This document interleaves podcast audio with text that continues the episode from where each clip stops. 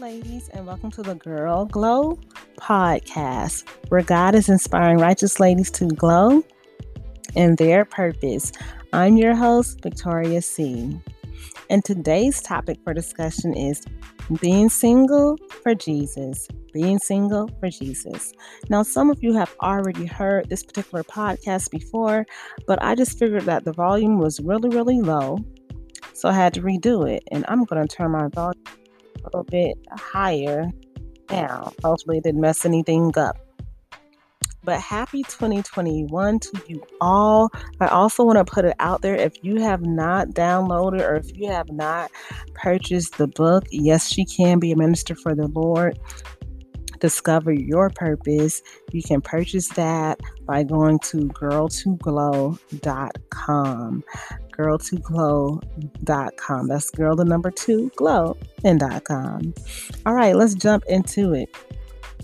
Being single for Jesus. I am coming from the book of First Corinthians chapter 7. First Corinthians chapter 7. And right now I'm at verse 28.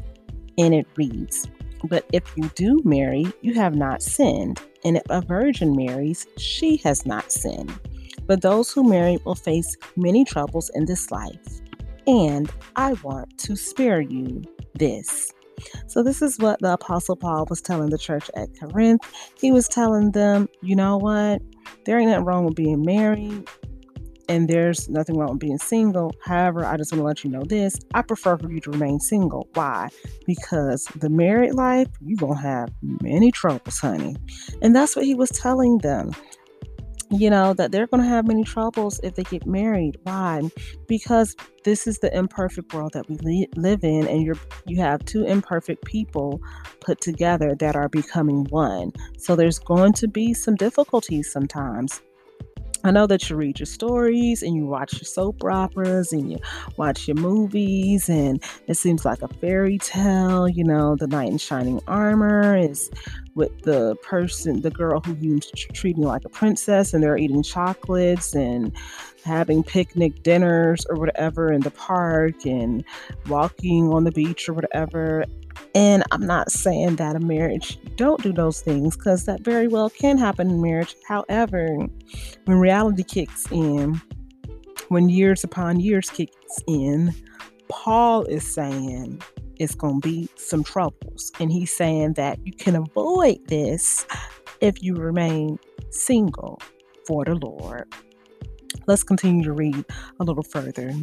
Okay, First Corinthians chapter 7, verse 34 says this An unmarried woman or virgin is concerned about the Lord's affairs. Concerned about whose affairs? The Lord's affairs.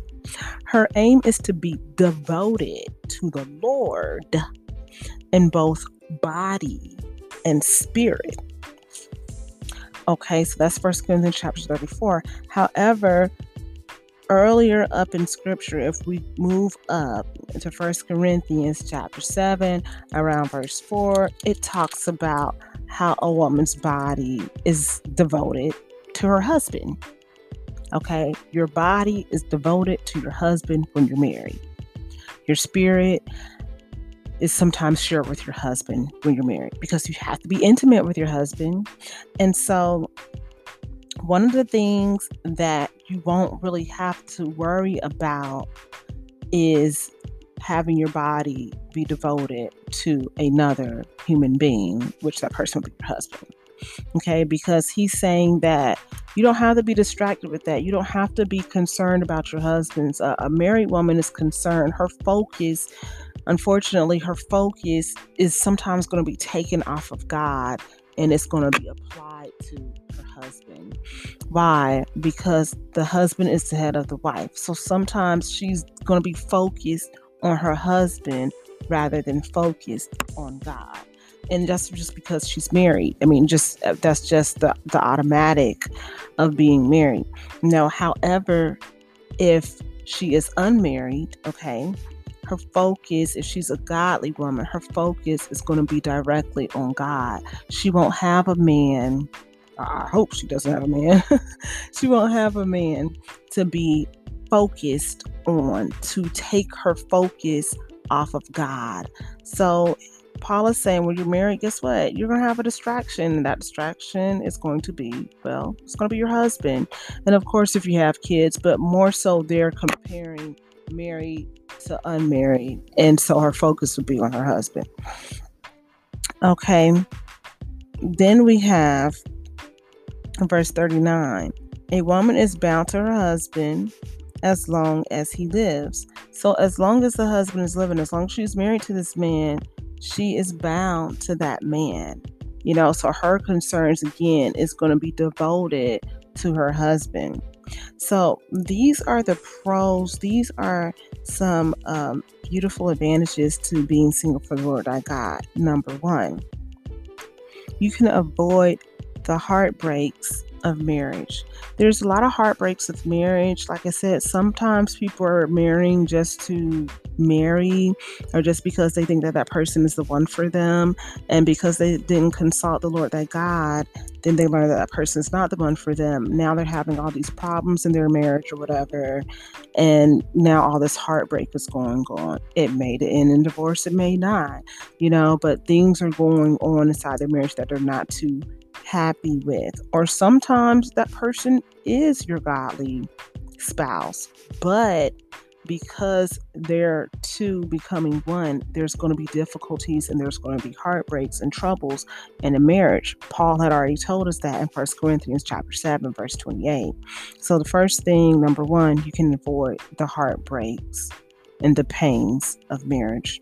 Number two, when you are single, you have less distractions. You have less distractions and you can focus more on the Lord thy God than not being able to focus on Him.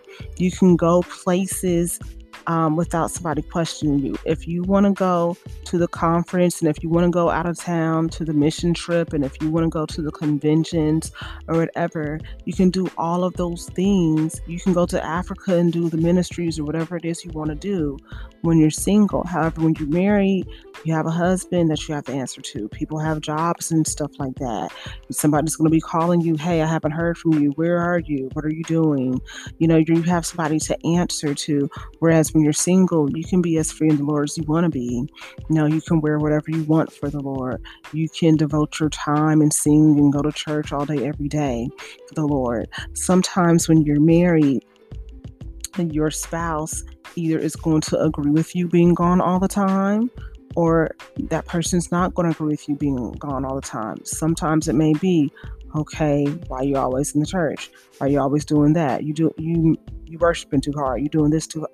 I mean, I'm not saying all the time, but there's a possibility that sometimes, you know, the spouse might tell you to take a break from it. Whereas if you were single, you can take a break whenever you want to. So those are the things, you know, you have less distractions. Number three, when you are single for the Lord, your whole body and all your being, you can give that to the Lord thy God you're not going to be able to do that all the time in a marriage because, well, you have to give your body to your husband sometimes. You're married. You have to lay in that bed sometimes, that marriage bed, and be intimate with your husband. And while you're being intimate with your husband, you're not really being intimate with God because you're being intimate with your husband. So that's another thing. You can devote that time to Lord thy God.